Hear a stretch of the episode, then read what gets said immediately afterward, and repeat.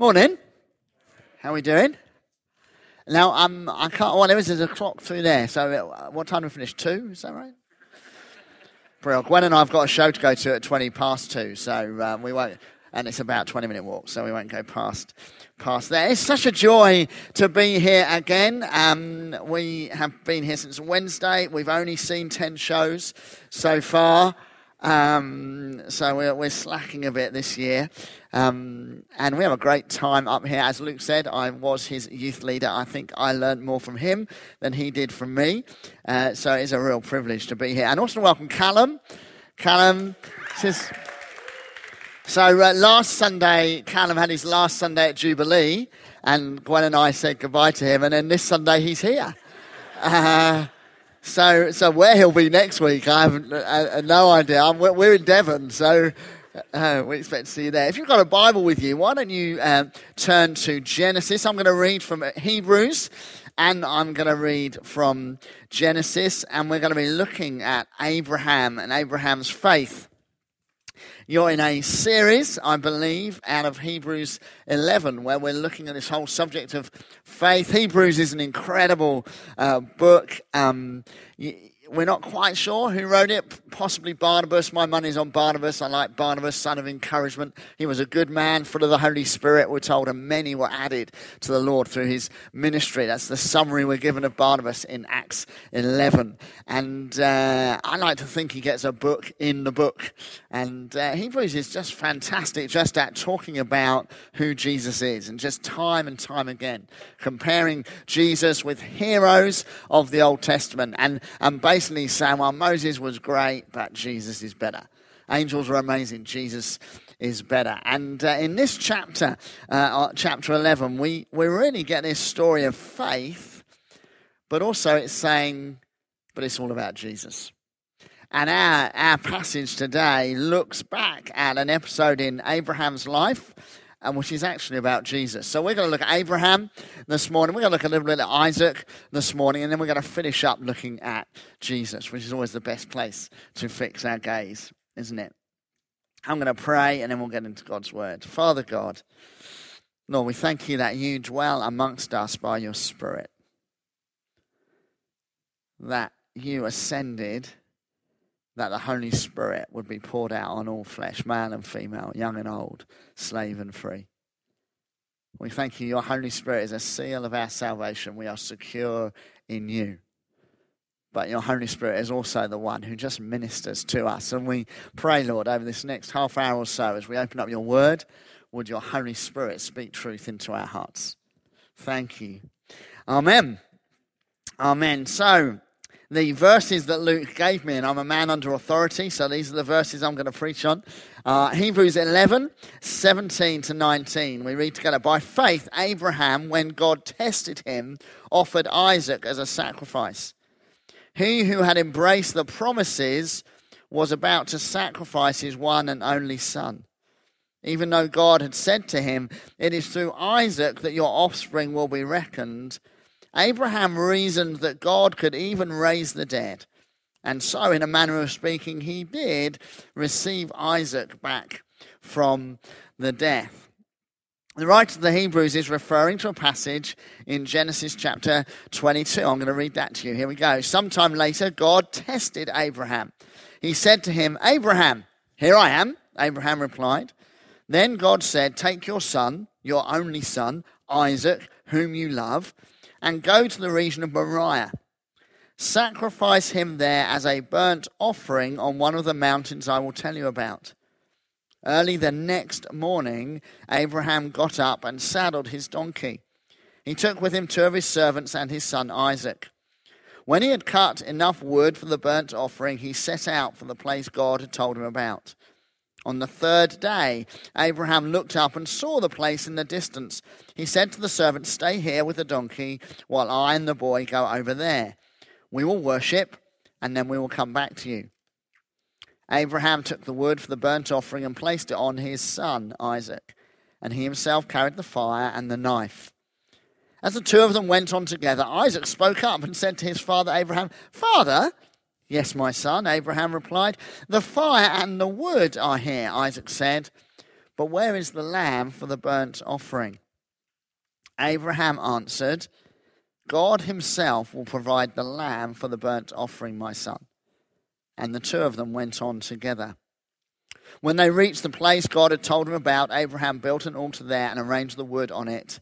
He bound his son Isaac and laid him on the altar on top of the wood. Then he reached out his hand and took the knife to slay his son. But the angel of the Lord called out to him from heaven, Abraham, Abraham. Here I am, he replied. Do not lay a hand on the boy. He said, Do not do anything to him. Now I know that you fear God, because you have not withheld from me your son, your only son. Abraham looked up, and there in a thicket he saw a ram caught by its horns. He went over and took the ram and sacrificed it as a burnt offering instead of his son. So Abraham called that place, The Lord will provide. And to this day it is said, On the mountain of the Lord it will be provided. I like Abraham. I like Abraham because, like me, he gets it wrong more often than he gets it right. But he keeps going. God promises Abraham an inheritance, and God restates that promise time and time again. You can read it in Genesis 12, Genesis 13, Genesis 14, Genesis 15, Genesis 17, Genesis 18, and then again in Genesis chapter 22. God says time and time again to Abraham, I'm going to use you and your descendants to bless all the nations. The first thing we learn about God's relationship with Abraham is that God is more than happy to repeat his promises. And we need to guard our hearts, friends, so that we do not become cynical if God's promises do not come about at the speed or in the way that we expect them to. When I was 15, I, or just for my 15th birthday, I became a Christian. I responded to that very verse that Dan shared earlier. For God so loved the world that he gave his only Son, whoever should believe in him shall not perish but will inherit eternal life. And no, I cannot say it backwards. I responded to the love of God just for my 15th birthday. And then soon after my 16th birthday, God called me to leadership. God called me to ministry. I believe God called me to be a church leader. I was 16. I was in a meeting. I wanted God to speak to me. So I, I did what 16 year olds do when they want God to speak to them. I took my Bible and I opened it at random. And, and the random verse that I got on that moment was Isaiah 61. The Spirit of the Sovereign Lord is upon me. He's anointed me to preach good news to the poor, to raise up the broken hearted. And uh, I knew in my spirit that God was calling me. There was no doubt in my heart. I was 16 years old. I had dreams, obviously, of uh, playing for England in any number of sports. I wasn't quite good enough to play for Scotland, but in England I might. I might have managed, and uh, obviously I was so close. But I knew in that moment, actually, no, my calling is is to lead and to lead for Jesus. And um, and so I that week went and spoke to the senior pastor of my church because God had spoken. And and I graciously said to him, God has called me to lead a church. And the only church I know is this one. And, and so I gave him six months to transition to my leadership. Um, as you can imagine, it didn't quite work out like that. And it, it was 12 years until I joined the church staff and uh, 18 years until I led a church. That seems like a long time. And sometimes when God delays, we can get frustrated with God, can't we? I want to, right at the start, say there are numbers of mistakes that we can make. Abraham made most of them. When we have heard God, sometimes we hear God prophetically, sometimes through His Word, through, sometimes through a number of nudges over a period of time. We, we can hear God and we can just get ahead of God in fulfilling that promise. Sometimes we will say to God, Well, that's fine, but you must do it this way. Sometimes we'll say, as I did, you must do it now. Sometimes we try and make it happen That's what Abraham did on a number of occasions, trying to make it happen. Sometimes we get incredibly passive in our waiting. I've met people down through the years of pastoral ministry who, when I ask them why they're not doing anything in church life, they bring out a kind of 20 year old prophetic word. You know, and they're waiting. And they're just waiting for one thing. God said this a number of years ago, and I'm just waiting. And, and, and you think, well, no, you're going to miss it. Sometimes we wait too passively. It's easy to miss what God is doing because we have an idea of how God will work. That was my expectation. I was called at 16. I expected to be leading at, well, 17. 34. I was. Maybe you're sitting here right now and thinking, oh, come on, God. Now, wait on the Lord. Actively wait on the Lord. What I love about Abraham is he never stops moving. Although he gets it wrong more often than he gets it right, he's always on the move with God. Do you notice that? It's very rarely static in God. And, and he builds relationship with God. This passage that we're looking at is when he gets it right. This is a good moment for Abraham, which is one of the reasons the writer of the Hebrews records this moment and not some of the other moments in Abraham's life. He gets it right. And he gets it right because he's in relationship. Let's just look at the st- story for a moment. I mean, I think, you know, it's a nice summer Sunday. I mean, child sacrifice is obviously what we want to talk about. You know, fortunately, we've sent the kids out. I don't know if they're covering this in the kids' work. You know, they'll all come out with knives. and it was not unusual for Abraham's surroundings and context. There were numbers of nations around the people of God for whom child sacrifice was just par for the course. If you wanted a good harvest, you could sacrifice one of your children. If you wanted a drought to break, you could sacrifice one of your children. If you wanted to ensure that your, the city you were building stood firm, you could sacrifice children as you built the walls up. So it's not completely unusual, but it's still shocking, isn't it? We mustn't, in our kind of Western 21st century world, forget how shocking this story is.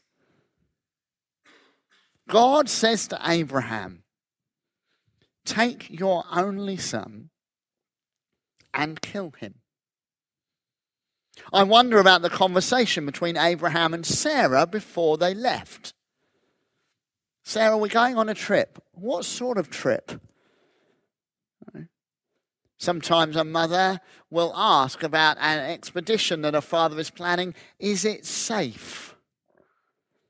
Fathers generally lie. Oh, yes. Very safe.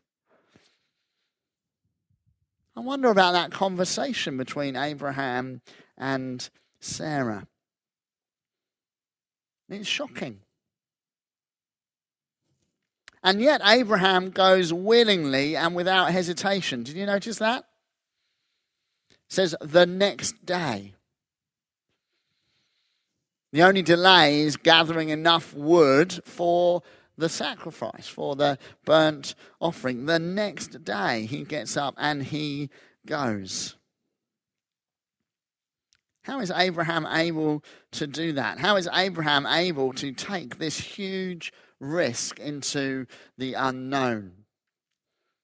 We've just heard, haven't we, about an opportunity for us, for you especially, to take a step into the unknown, the turning. Some of you knew what was going to be said, so you turned off before you heard about the turning. Because street work is not what you do. You like friendship evangelism,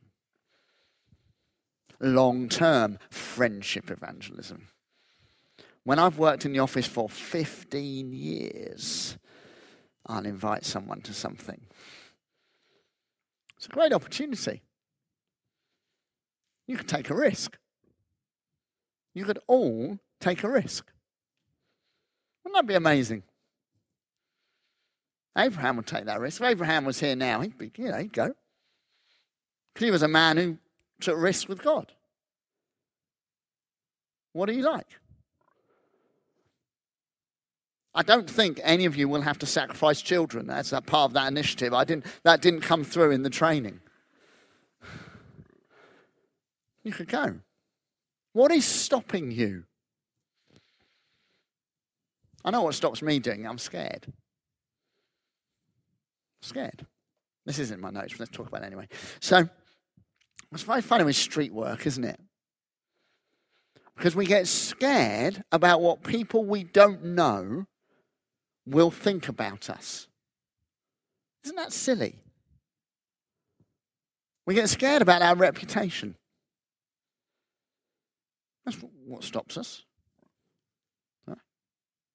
And yet, whenever I've done street work and whenever I've talked to friends who have, you know, met a Christian in the street, yeah, you know, if it's been done appropriately, I mean, I, you know, there are ways to really annoy people in the street, and we can try that if you want this afternoon.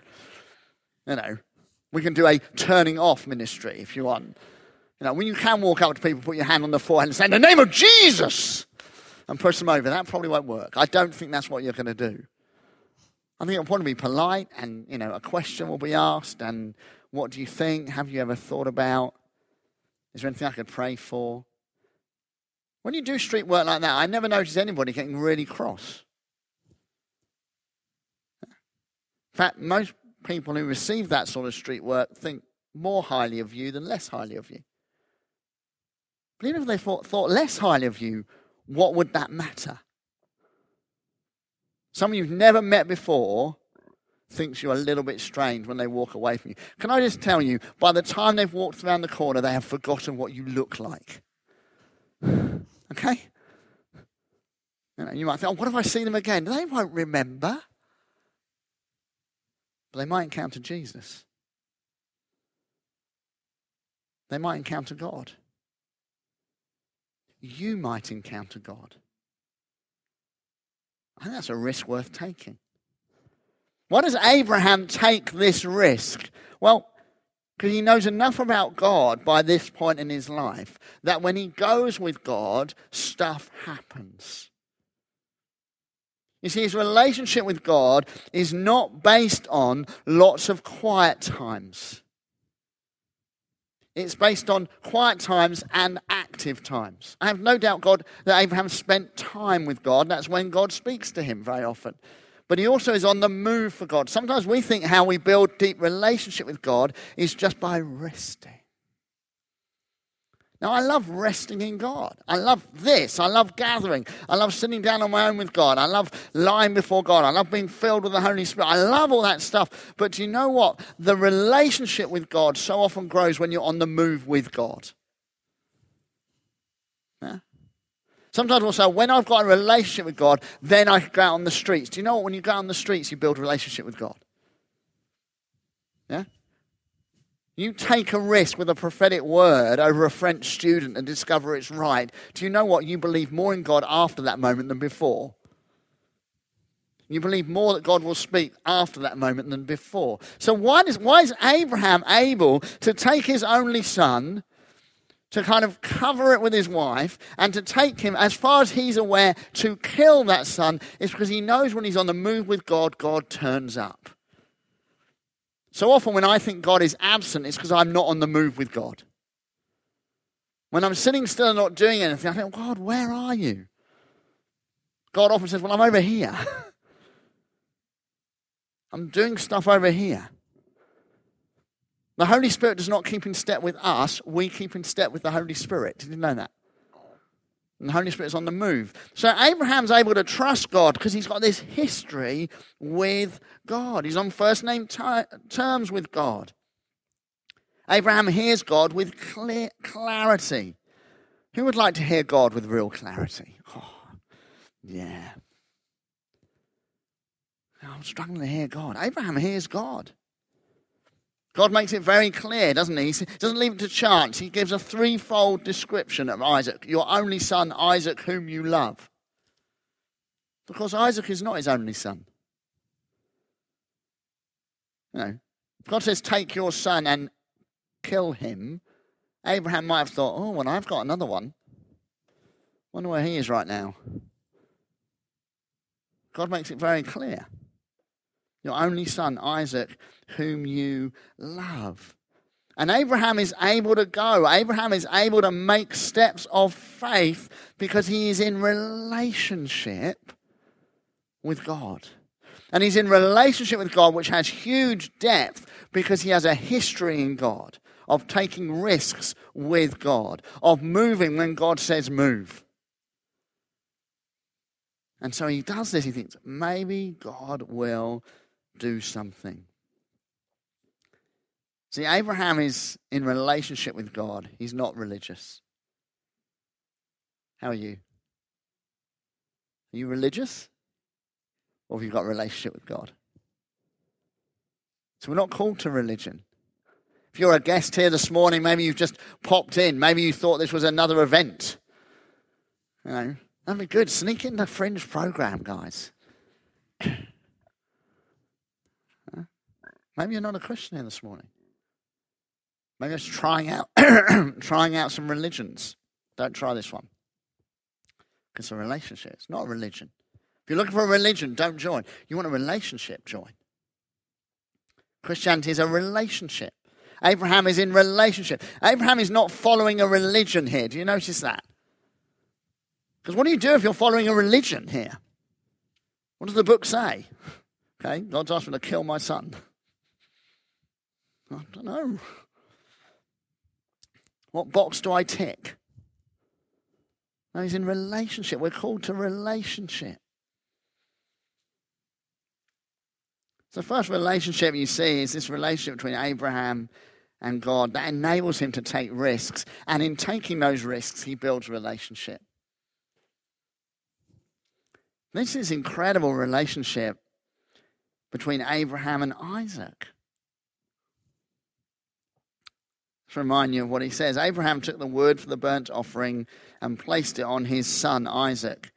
And he himself carried the fire and the knife. As the two of them went on together, Isaac spoke up and said to his father Abraham, Father, yes, my son, Abraham replied. The fire and the wood are here, Isaac said, but where is the lamb for the burnt offering? It's a good question, isn't it, if you think about it? Children are good at asking questions, often at very inopportune times. This is a good question. Abraham gives probably one of the best parental answers you'll ever hear. God himself will provide the lamb for the burnt offering, my son. And the two of them went on together. Abraham trusted God. Bless you. Isaac trusted his dad. I don't know if you grew up in a church and went to Sunday school, but I remember doing this story in Sunday school. And when you do it in Sunday school, Isaac's quite small. but actually, he's not small, is he? Scholars debate how old he is. They range from kind of 11, 12 through to mid 30s. I think mid 30s is stretching it. But he's clearly not a child. That's clear both in the language that is used, the Hebrew that is used doesn't use the word for child, it uses the word for young man. But also, we know this is a three day journey, and this child, this young man, walks for three days. And we also know that for a period, certainly walking up the mountain, he carries the wood on his back. So, probably 13, 14, 15, that sort of age. And not a 13, 14, 15 year old who's grown up playing on a PlayStation without sunlight but a 13, 14, 15 year old who will have worked. I have a son, Toby, and when he was kind of six, seven, eight, we would wrestle and I would let him win. He's now 24. I still let him win. now, I wouldn't wrestle my son now. Isaac's a big guy. Abraham's an old man. Isaac's not stupid. He knows there's no sacrifice. I think this is the first time he's asked the question in a three day walk. He knows. And he trusts his dad. The son walks up the mountain carrying wood on his back in total trust of the Father. I find that amazing. So there's not just faith in the heart of Abraham, there's faith in the heart of Isaac that God will provide. Where does that faith come from? I think it comes from what his father has shared with him down through the years. It comes from the fact that Isaac knows the promises of God that his father has received. How does he know those promises? Well, I think it's because Abraham has shared those promises. See, Abraham knew that of primary importance was his relationship with God. But the next most important thing was to make sure the next generation built a relationship with God. How are you doing in that? Is kids' work something in this church that's done by the kids' team? Or do you do kids' work? You might think, I don't even like kids. Well, I don't care. Because we're called to pass on our faith to the next generation. We're called to pass on our faith to those around us. We're called to raise a generation who know the promises of God. I think you're doing a great job. We're called to do that.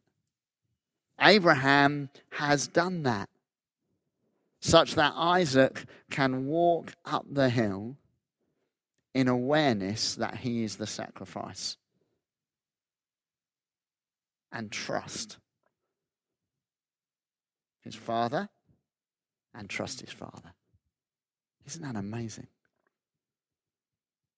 Abraham has taken Isaac on an adventure in God. Can I encourage you to do that with your children? You may have been blessed to be a parent.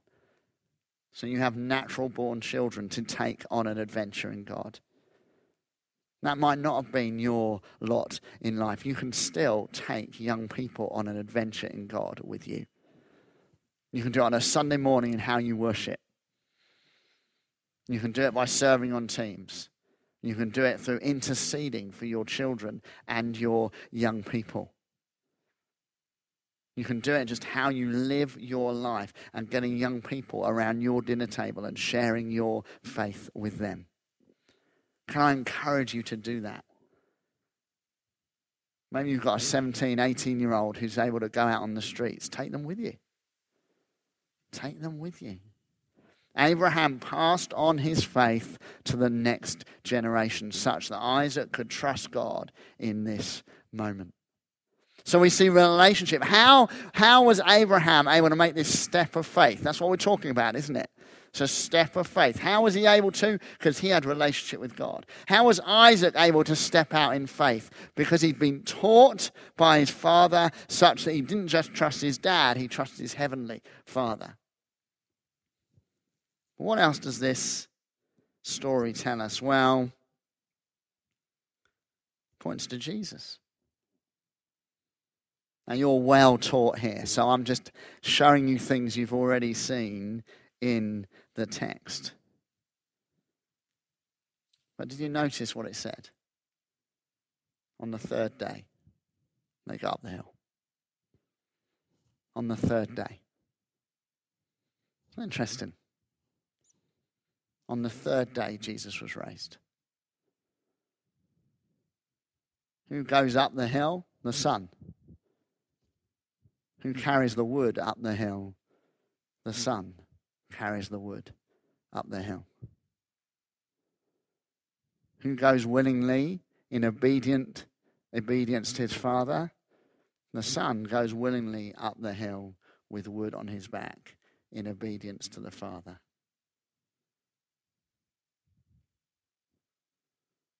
What happens? The angel of the Lord cries out, Abraham, Abraham, here I am. He replied, Do not lay a hand on the boy. Do not do anything to him. Now I know that you fear God, because you have not withheld from me your son, your only son. Abraham looked up, and there in the thicket he saw a ram, a sheep, a male sheep, caught by its horns. Another word for thicket is thorns. Where are the horns? The horns are on the head. Here is a lamb caught around the head with thorns, sacrificed, that Isaac goes free.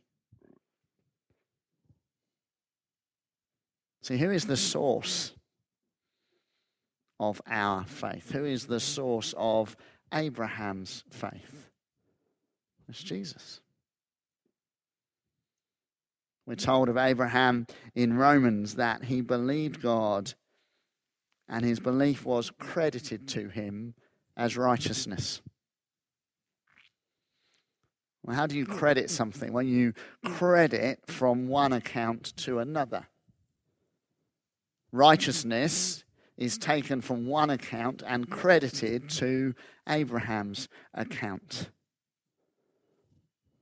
Righteousness is taken from Christ, earned on the cross, and credited to Abraham that Abraham can have faith filled relationship with the Father. Isn't that amazing? That in this story, thousands of years before Jesus goes up a hill, Jesus is in this story. And what's the name of the mountain?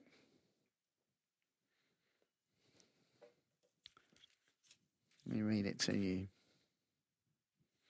I can find it. Then God said, Take your son, your only son Isaac, whom you love, and go to the region of Moriah. Now we see Moriah later on in the Old Testament. It's not called Moriah then, no. Do you know what it's called? It's called Jerusalem. Do you know the high point of Jerusalem, this mountain? Do you know who stands there? A king stands there called David. He does a deal with God that he will sacrifice on this point to stop a judgment that God is bringing on the people. And David had a son, Solomon, who took that land that had been bought by his father and built a temple upon it. And on that high point, where Abraham raised the knife to kill Isaac and God stepped in through the lamb, there would be a place called the Holy of Holies, where the people of God would encounter God. And on that day of days, when a son went up a hill with a cross and had a crown of thorns around his head. When the Lamb of God who takes away the sin of the world was crucified. At this point, on this mountain in the Holy of Holies, the curtain would be torn in two from top to bottom to symbolize that now all people could walk with God and the promise of God to Abraham that through his offspring all peoples of the world would be blessed was fulfilled in the Son of God. Isn't that amazing? And that truth was made available to us in this story because Abraham heard God and obeyed. So when I'm standing before someone who doesn't yet know Jesus, and I'm scared, and I don't want to go, and I don't want to take the risk in case my reputation, which I love, might get spoiled, I need to remember this story. Because Abraham stood and heard God with the son whom he loved at risk and took a step of faith that we might know that Christ is the answer. And we have that opportunity. Whether it's doing street work or chatting to our neighbours or praying for a friend or in our workplaces or in our college, we have the opportunity to lay down what we've invested ourselves in, our reputation, and to sacrifice that before God that Jesus might be lifted up. I want to be that sort of person. And you want to be those sorts of people. And this is that sort of church. Praise God. Let's take some risks of faith. Amen. Why don't we stand and pray?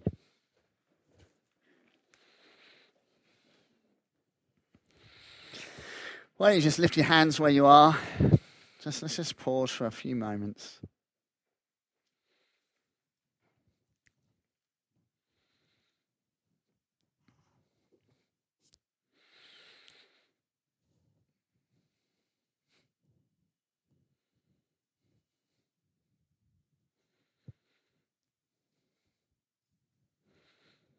Right now, just as we stand in quiet, allow the Holy Spirit just to remind you how precious you are in the eyes of God.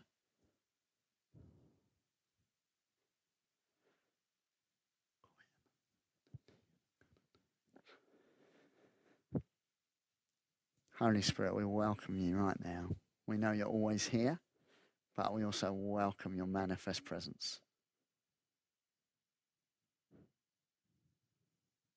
Your word says you are the seal of our salvation. Would you remind every person here right now that that is true?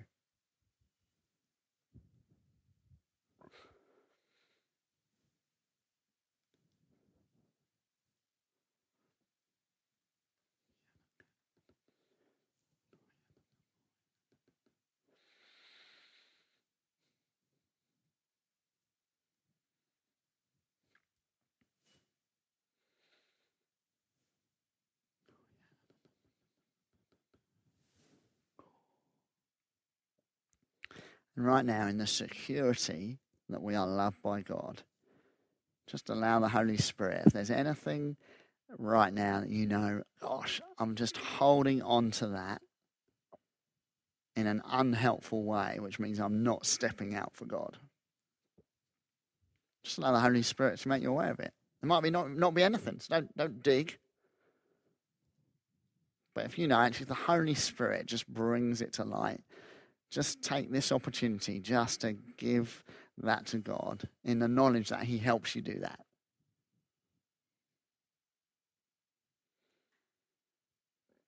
Father God, we thank you that you are a God who delights in us so much that you don't want to allow us to put things between us and you. And we ask now, Lord, that you would enable us to keep pursuing you with faith in the way that Abraham did, in the way that Isaac did. Keep building us as people of faith, we pray. Thank you, Lord. Amen. Amen. Bless you.